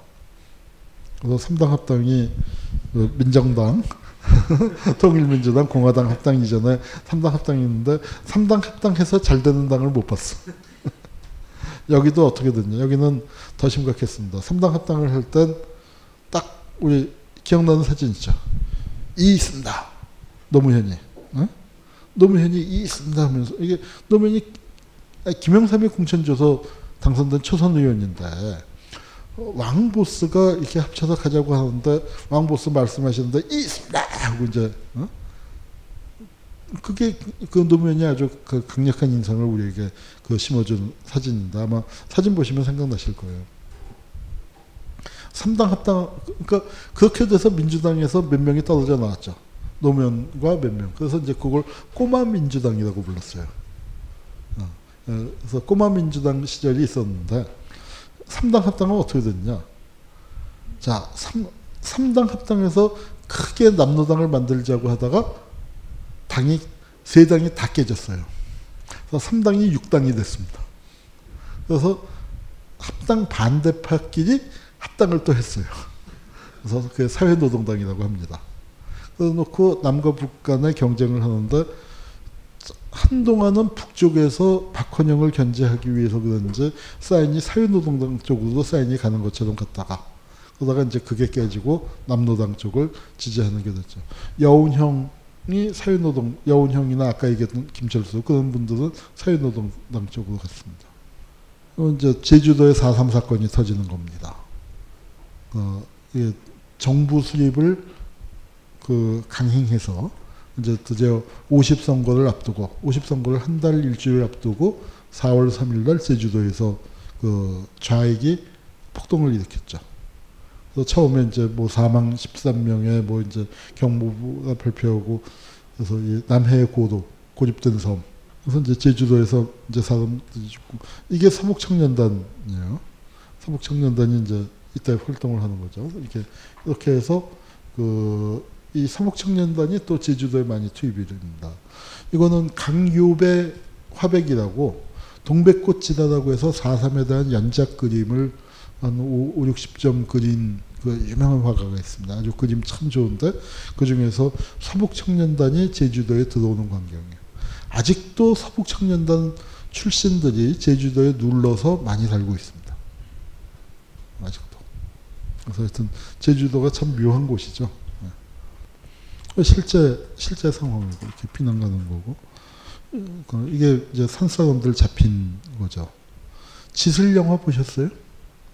어, 짓을 그 거기서 관객과의 대화 해달라고 해서 제가 그 제주도 사진들을 좀 많이 모았고 그 중에서 일부 갖고 온 겁니다. 이거는 뭐냐면 그 군인들이 그러니까 진압에 적극 호응하지 않아. 아유 어떻게 민중을 죽이냐, 우리 인민을 어떻게 죽이냐. 이제 그랬다가 사용당하는 장면. 어, 가슴에 이렇게 할 때만 해도 저 자세가 설마 죽일까 하는 듯한 좀 뭐랄까 몸에서 긴장감이 덜 느껴지죠. 근데 어, 이제 눈을 가지니까 몸이 굳어 있어요. 뭐, 쏜 겁니다. 뭐 이제 고개가 뒤로 젖혀졌죠. 확인하는 거예요. 이건 참 그 가슴 아픈 장면인데 관덕정이라고 있죠. 제주도에 가면은 뭐 큰 길가에서 보입니다. 그게 옛날 제주 관아예요. 근데 거기에 유격대의 지도자였던 그 이덕구, 어, 저분을 이제 그 살해한 다음에 어, 저기다가 저렇게 십자가에 매달아 갖고 뒀죠.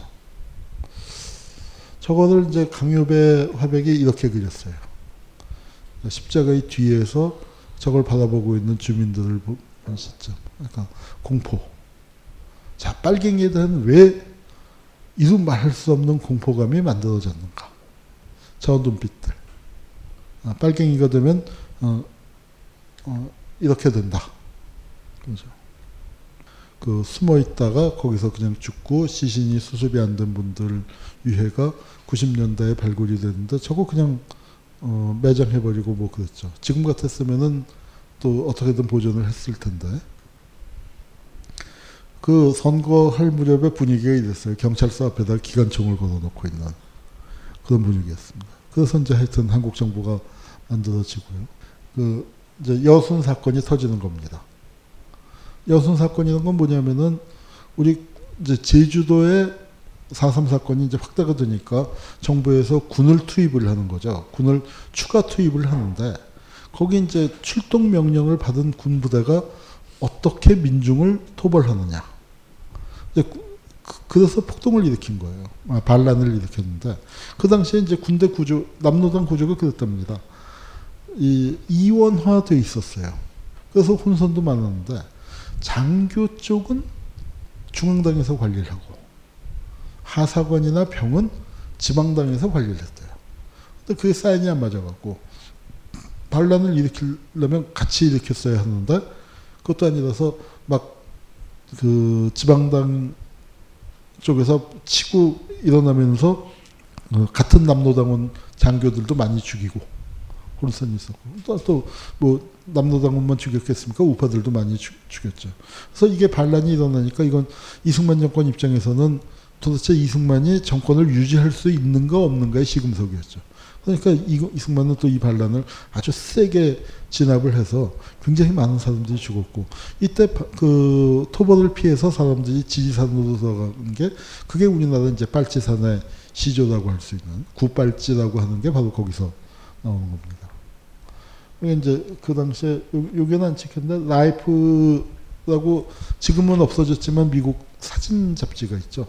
그 Life지가 여순 사건을 취재해갖고 그 좋은 사진을 상세한 사진을 많이 남겼습니다. 그리고 또 우리 사진가 중에 이경모 선생이라는 분이 계신데 그분이 또 여수 순천 그쪽 사진을 많이 남겼어요. 라이프지에 실린 건데 뭐 저렇게 저 옷, 은왜 벗겼겠습니까? 도망 못 가게. 도망 못 가게 옷을 벗기고 또 이제 아이들까지 그 서술에 그러고 있는 거고요. 그다음에 이게 이제 정말 그 반란 사진인데 아 이거 저 굉장히 기분 나쁜 사진이기도 해요. 민간인 학살이 일어날 때 사람들 나누잖아요.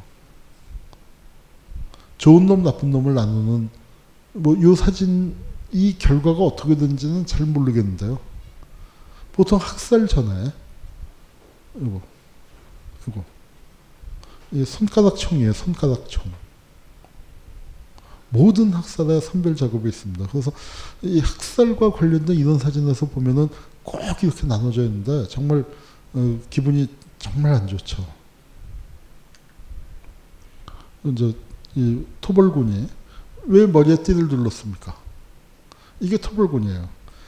반군도 국군 복장을 하고 있잖아요. 그러니까 구, 구별을 띠 둘른 게 토벌군인 거예요. 어, 이제 저 경찰이 발로 잡아놓은 사람 찾고 있죠.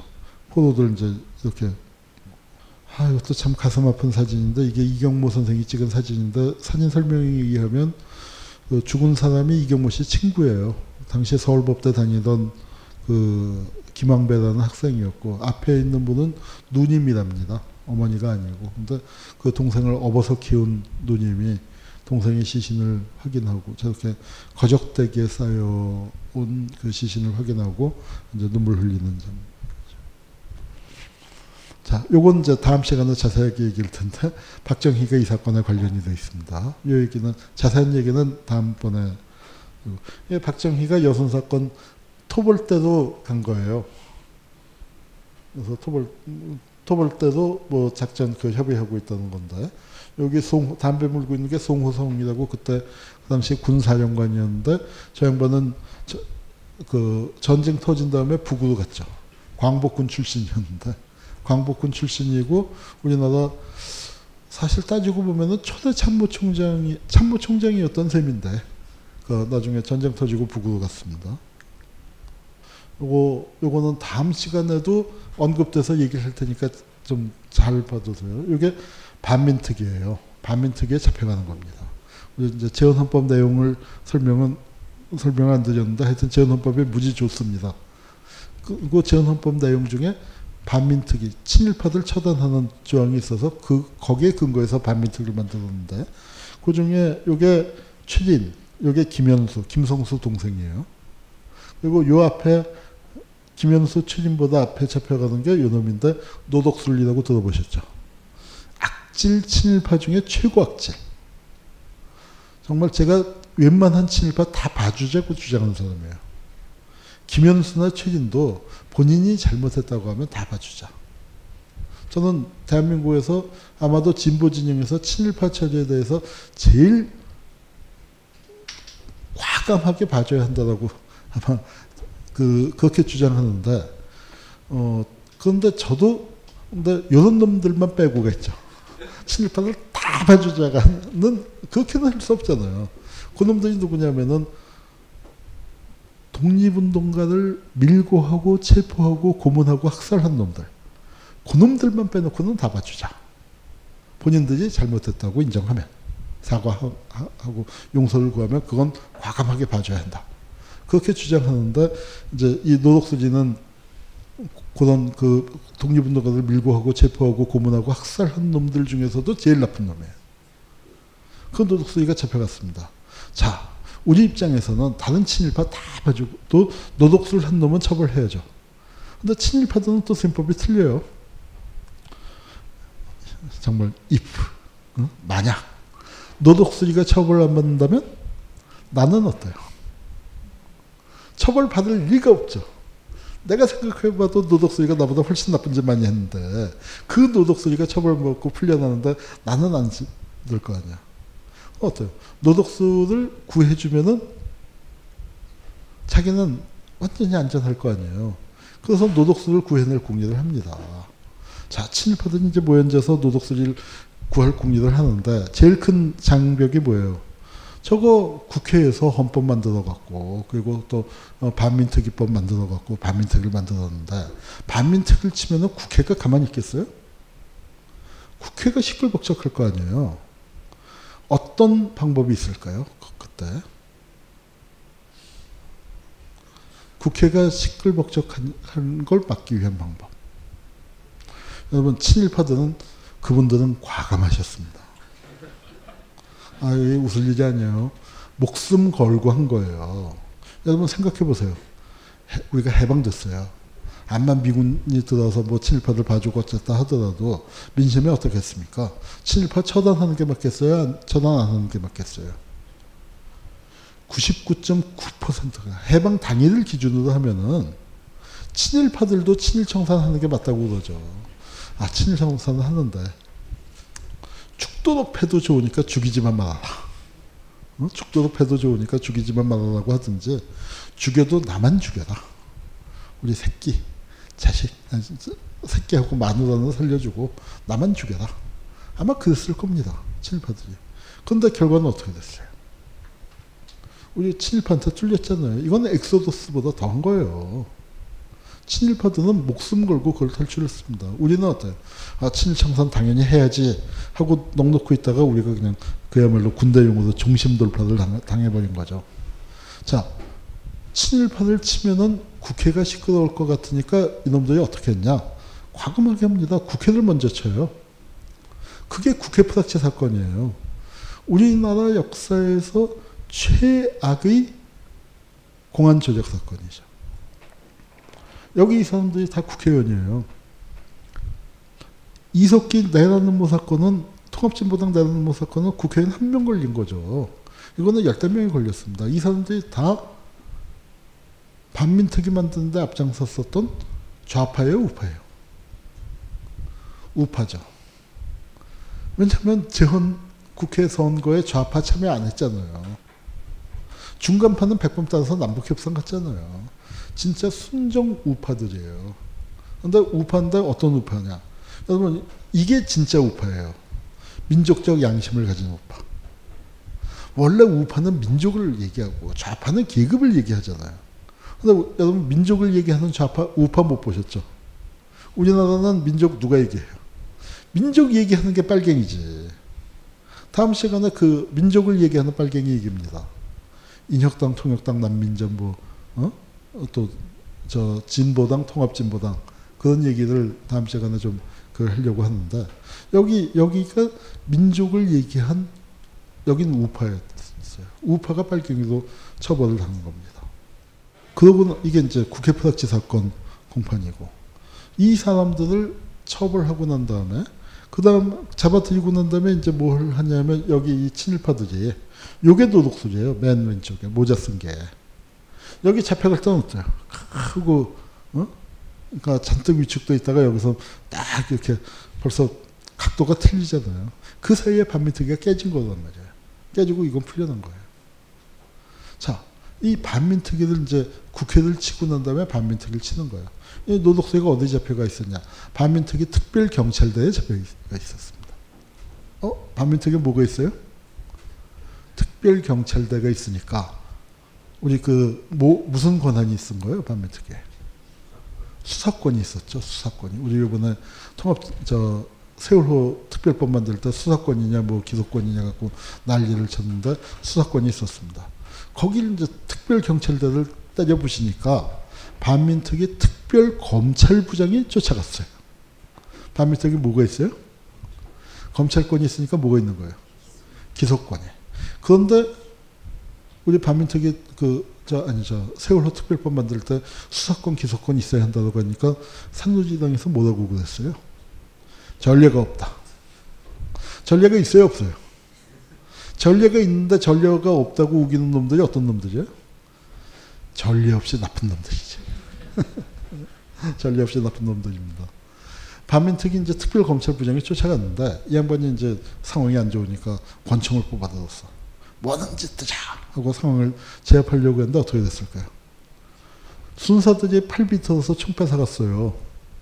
그런데 이 반민특위 특별검찰부장이 누구냐 하면 검찰총장이에요. 대한민국에. 반민특위 특별검찰부가 무지 센 거란 말이에요. 아니 근데 여러분 생각해 보세요. 일개 순사가 누구 백 믿고 검찰총장 총을 뺏어가요? 무장 해제를 시킵니까? 진해 서장이나 과장 백 갖고 돼요? 응? 이승만 백이죠. 특경 해산대가 명령했다. 이승만 백 갖고 했습니다. 이 세 가지 사건이 있고 난 뒤에, 아니, 이 두 가지 사건. 반, 저, 국회 프락치 사건이 있고, 반민특위 습격이 있고, 그러고 벌어진 사건이 뭡니까? 그러고 3주 후에 벌어진 게 백범 암살이에요. 이 세 가지 사건. 국회 프락치 사건, 반민특위 습격, 백범의 암살은 사실은 한 가지 사건입니다. 친일파 민족 반역자들이 대한민국을 접수한 거예요. 자기들이 애국자고 자기들을 처단해야 한다고 하는 게 빨갱이란 말이에요. 애국자들을 빨갱이 그 매국노로 모는 놈들이 빨갱이다. 거기 아니잖아라고 따지면 어떻게 돼요? 무조건 죽이면서 이렇게, 이렇게 역시 빨갱이들은 말 많어. 한국에서 유명한 말 있죠. 말 많으면 빨갱이. 묻지마 다쳐. 거기서 묻지마 타쳐라고 워닝을 경고를 줬는데도 자꾸 묻는 놈이 뭐예요? 그 말 많은 놈이 빨갱이지. 백범이 극우파 백범이 빨갱이도 처- 처단을 당한 겁니다. 서북 청년단에게 그 극우 세력에게 우리 그, 그 배후 얘기는 제가 다음 시간에 좀 다시 하겠습니다. 라이프지가 찍은 또 하나의 참 가슴 아픈 장면이죠. 경교장에서 백범을 쏜 백범에게 쏜 총알이 그 유지창을 뚫고 나간 거고 백범 돌아가셨다는 소식을 듣고 사람들이 몰려들기 시작하는데 밖에서는 차단하고 있었죠. 이 현 이게 자 백범 돌아가신 게 살인 사건이잖아요. 법- 법률상으로는 살인 사건이죠. 그러니까 살인 사건이면 검사가 출동해서 현장을 장악하고 이제 해야 할 거 아니에요. 검사가 현장을 장악했습니까? 검사가 들어가려고 하다가 권병한테 두들겨 맞았어. 당신 뭐야? 나 검사야. 어, 검사 뭐? 하면서 이 새끼가 하고 개머리판으로 쳤습니다. 그 사람은 나중에 뭐가 됐을까요? 그 세계에서는 뭐예요? 그런 게 영웅이지 그 세계에서. 검사 아냐. 나중에 뭐가 됐을까요? 5.16 후에 내각 사무국장하고 장관급이죠. 최신 장관하고 박정희가 특명을 내려서 67년 8, 67년이 몇 대? 7대 국회의원 선거, 아니, 어, 7대 국회의원 선거 때 목포에 출마했습니다. 목포가 누구 선거구예요? 김대중이 선거구죠. 김대중을 낙 떨어뜨릴 특명을 받고. 그래서 박정희가 참, 그때는 호랑이 담배 먹을 때요. 목포에서 국무회의를 열었어. 그 사람을 지원하기 위해서. 그때는 전화가 집 다음, 아직 차가 없을 때고, 전화가 집 다음 가는 재산이었는데, 그 사람 덕분에, 그 사람이 최신 장관이었단 말이야. 그래서 그, 그 목포가 전화 보급률이 서울보다 높았어요. 그러니까 그런 놈들이 그렇게, 그렇게, 그렇게 간 게 대한민국이에요. 자, 그러면서, 우리 재원헌법 대신에 국가보안법이 특세를 하죠. 응? 국가보안법이. 국가보안법이 만들어질 때 글씨가 흐립니다만 조선일보 사설이 뭐예요? 국가보안법을 배격함이에요. 한민당 기관지 동아일보의 사설은 뭐예요? 운용에 신중을 기하자. 이 국가보안법 이, 이 책은 누구 책이에요? 네. 미스터 국가보안법 황교안. 음. 이게 이제 그 보도연맹을 만들었습니다. 이게 보도연맹 만든 주역들이 앉아 있는데 양주동 국문학자 양주동 어, 저, 저희도 그 저, 저희는 우파였는데 왜 보- 하여튼 우파로서 가담을 했던 것 같아요. 그 한 명 건너가 아 그 양주동 옆이 정백 정백이라고 그 사회주의 서울파 공산주의자, 장안파 공산당에서 또 역할을 했던 사람이고, 그 옆에 오제도, 그 옆에 이성근. 이성근 아주 흉악한 그 역사학자예요, 역사학자. 근데 이제 극우, 극우 역사학자라고 보시면 되고, 뭐 이제 그런 등등 사람들이 모였습니다. 그리고 이제 보도연맹의 사상전향에서 옛날 공산주의자들, 남노당이나 그 위각단체에 있었던 사람들을 가입해라. 그럼 대한민국 국민으로 받아들인다. 참여하고 돌아오라. 어, 그래서 남노당 자수기간, 주, 주간을 설정한 거죠. 그래서 악몽에서 깨인 4천. 그러니까 보도연맹 하면서 이제 그 신규 가입자들 모여서 대회 열고, 그래서 남노당 경멸을 이렇게 부르짖으면서 뭐 사열 시위 열광적인 대성황을 이뤘다. 어? 이게 보도연맹 명언증이에요. 여기 보면은 우리는 대한민국에 충성을 다하자. 망국적 북한 괴력 집단을 절대 반대하자. 즉 여기 들어오면 대한민국 국민으로 인정해 준다. 그래서 이제 이렇게 사진도 만들었는데 이 보도연맹은 여러분 그 태극기 휘날리며 덕분에 많이 유명해졌죠. 이은주가 왜 죽었습니까? 보리쌀 배급 준다고 해서 보도연맹 거기서 서명했다가 그걸로 전쟁통에 끌려가서 죽는 어, 참 장면 나오죠. 뭐 과장이 아닙니다. 이렇게 만들어 놓고 이제 다 잡아다 죽이는 거죠. 피카소가 한 게르니카만 그린 게 아니에요. 게르니카만큼 훌륭한 작품은 아니지만 또 피카소 그린 건데 제 소원 중에 하나입니다. 요거 우리 평화박물관에 걸고 싶어요. 한국 전쟁 70주년에 대구 경산에 코발트 광산이 있습니다. 그 거기에 3,500에서 4,000명 정도가 학살당한 곳이에요. 정말 저기서 싹이 텄는데 저는 저게 한국 민주주의라고 생각을 합니다. 우리가 여기서부터 정말 다 죽었어요. 빨갱이들 다 죽었어요. 남쪽에 있는 빨갱이들. 정말 멸균실 수준으로도 죽었습니다. 남아있던 사람들은 어떻게 했어요?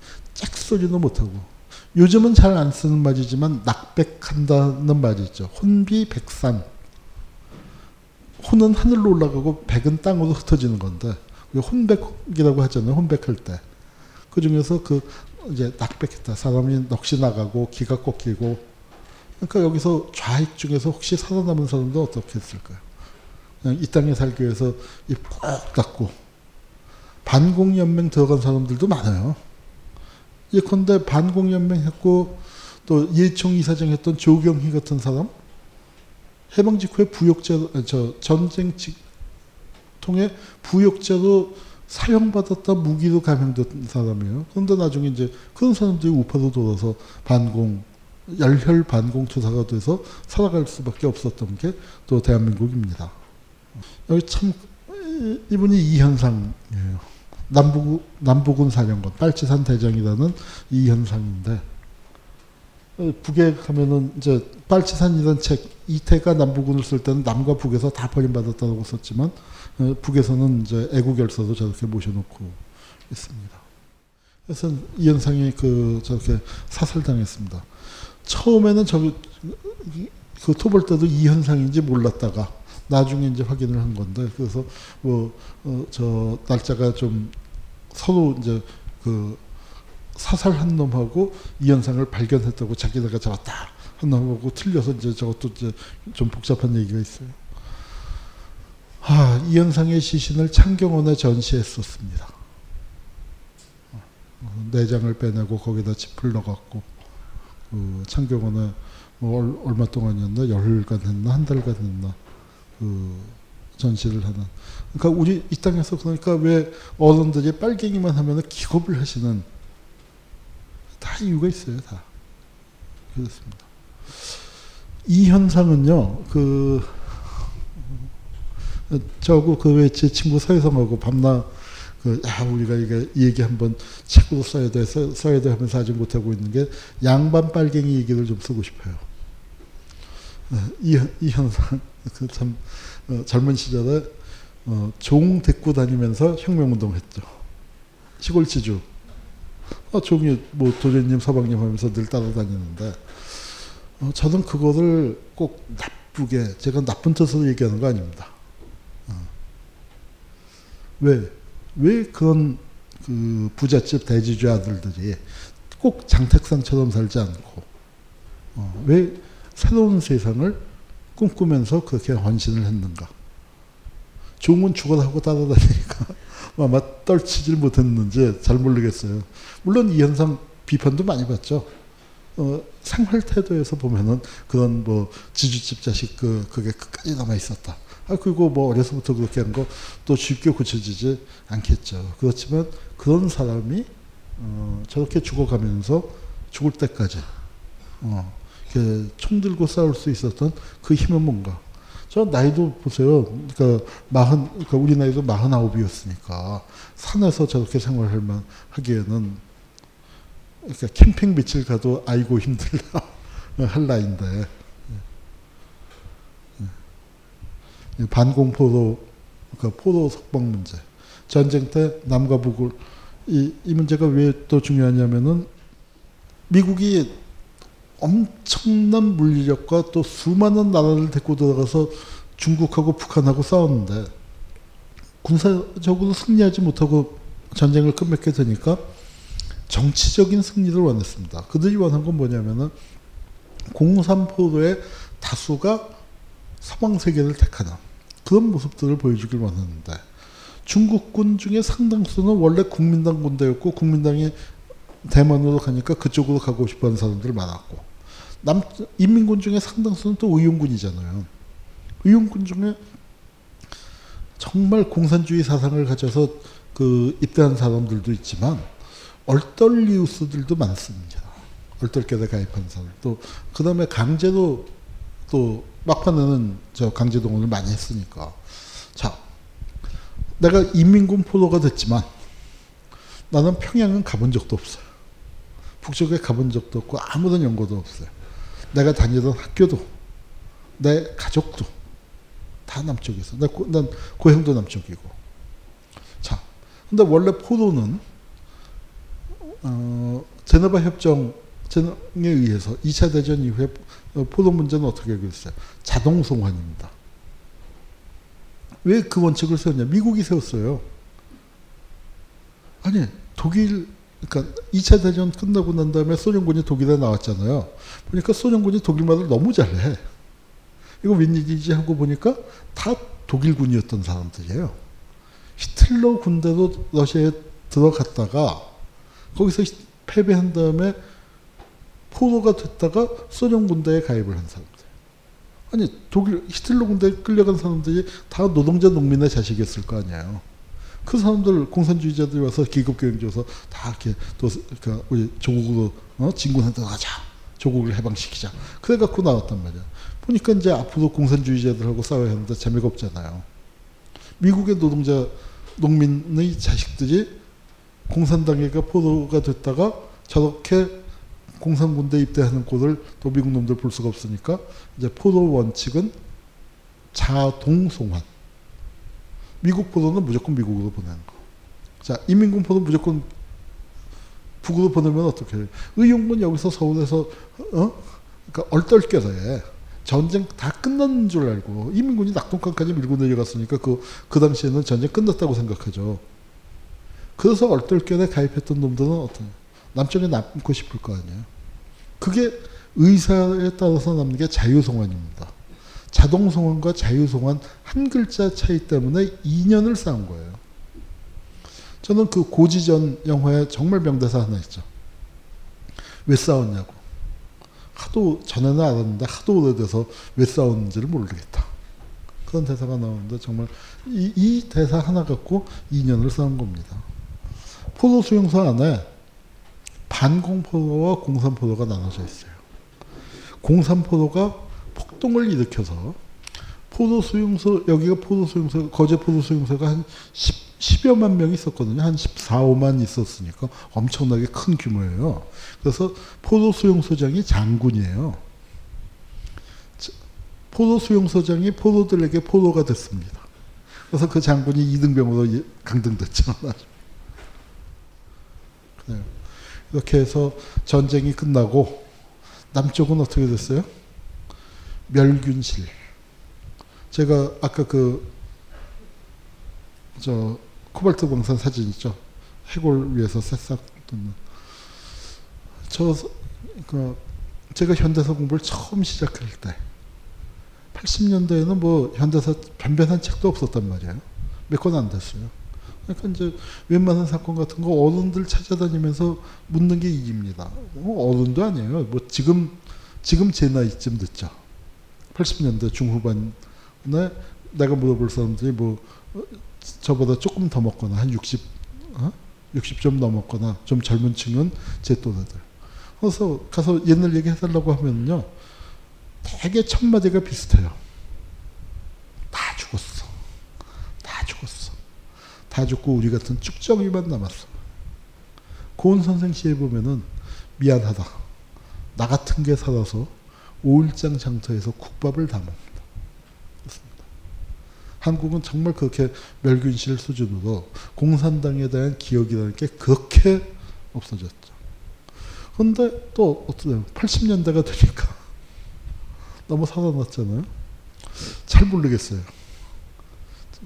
이게 화전처럼 그렇게 한 번 불태우고 나면 그 다음에 다음 해 농사가 더 잘 되는 그런 건지 어떤 건지 모르겠지만 적어도 1920년대에서부터 시작됐었던 공산주의에 대한 실험이나 기대 그건 남쪽에서는 이렇게 끝났습니다. 그리고 지금 이 빨갱이 사냥을 했던 없는 빨갱이를 만들어서 죽였던 이 공안 세력들이 일제 시대 때 이제 친일 경찰이었고 그리고 친일 경찰이 뭐예요? 빨갱이 잡는 선수 아니에요. 공산주의자 잡는 선수 아니에요. 그 선수들이 대한민국에서 어떻게 살아가고 있는가를 어, 황교안 취임 축하 기념으로 그들의 역사에 대해서 한번 제대로 말씀을 드리려고 합니다. 네, 오늘 얘기는 여기서 마치겠습니다.